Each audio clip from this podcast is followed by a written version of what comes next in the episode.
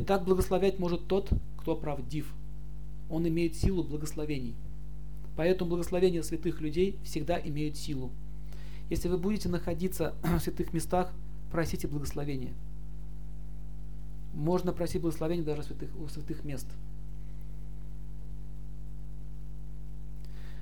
Итак, праведный человек обладает силой, и он ее может передать.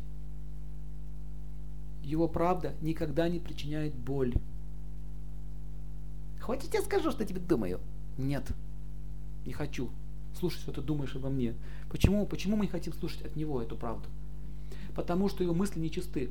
Он хочет вам этой правдой причинить боль. А благочестивый человек или духовный человек, он хочет правдой помочь вам, поэтому люди сами ему открываются. Они сами рассказывают правду о себе. И представляете, какой жуткий поступок может совершить священник, который разглашает исповедь. Человек приходит к нему, исповедуется ему, и он это все использует в корыстных целях.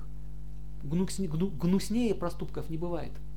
Поэтому люди, которые так поступают, они раскрывают чьи-то тайны, они таким образом совершают подлые, низкие поступки и за это будут наказаны. Поэтому не раскрывайте своего ума, своей правды перед людьми, которые нечестны, которые недостойны этого. А такая правда, она не должна быть раскрыта перед ними. Как помните фильм «Овод»? Раскрылся он там, да? Чем это кончилось?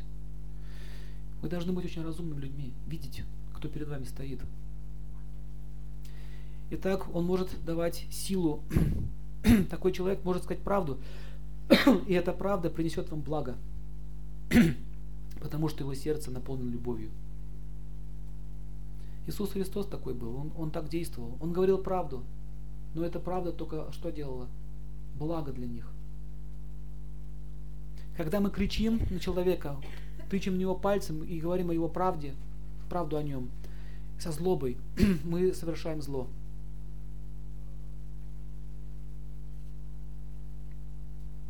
И так существуют духов, духовные законы. Например, если я улыбнулся человеку, то что у меня улыбка уменьшится от этого? Нет. Мне в ответ улыбнулись 10 человек. А материально закон действует так. Отдал рубль, у меня его не стало, у вас два появилось. Понятно? То есть материя, материя всегда имеет плюс-минус, а дух всегда увеличивается.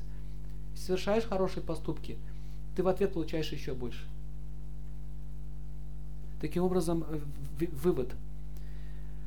Праведность, если мы отдаем правду, культивируем праведность, то нас никогда не будут обманывать, и мы не будем находиться в тяжелых ситуациях.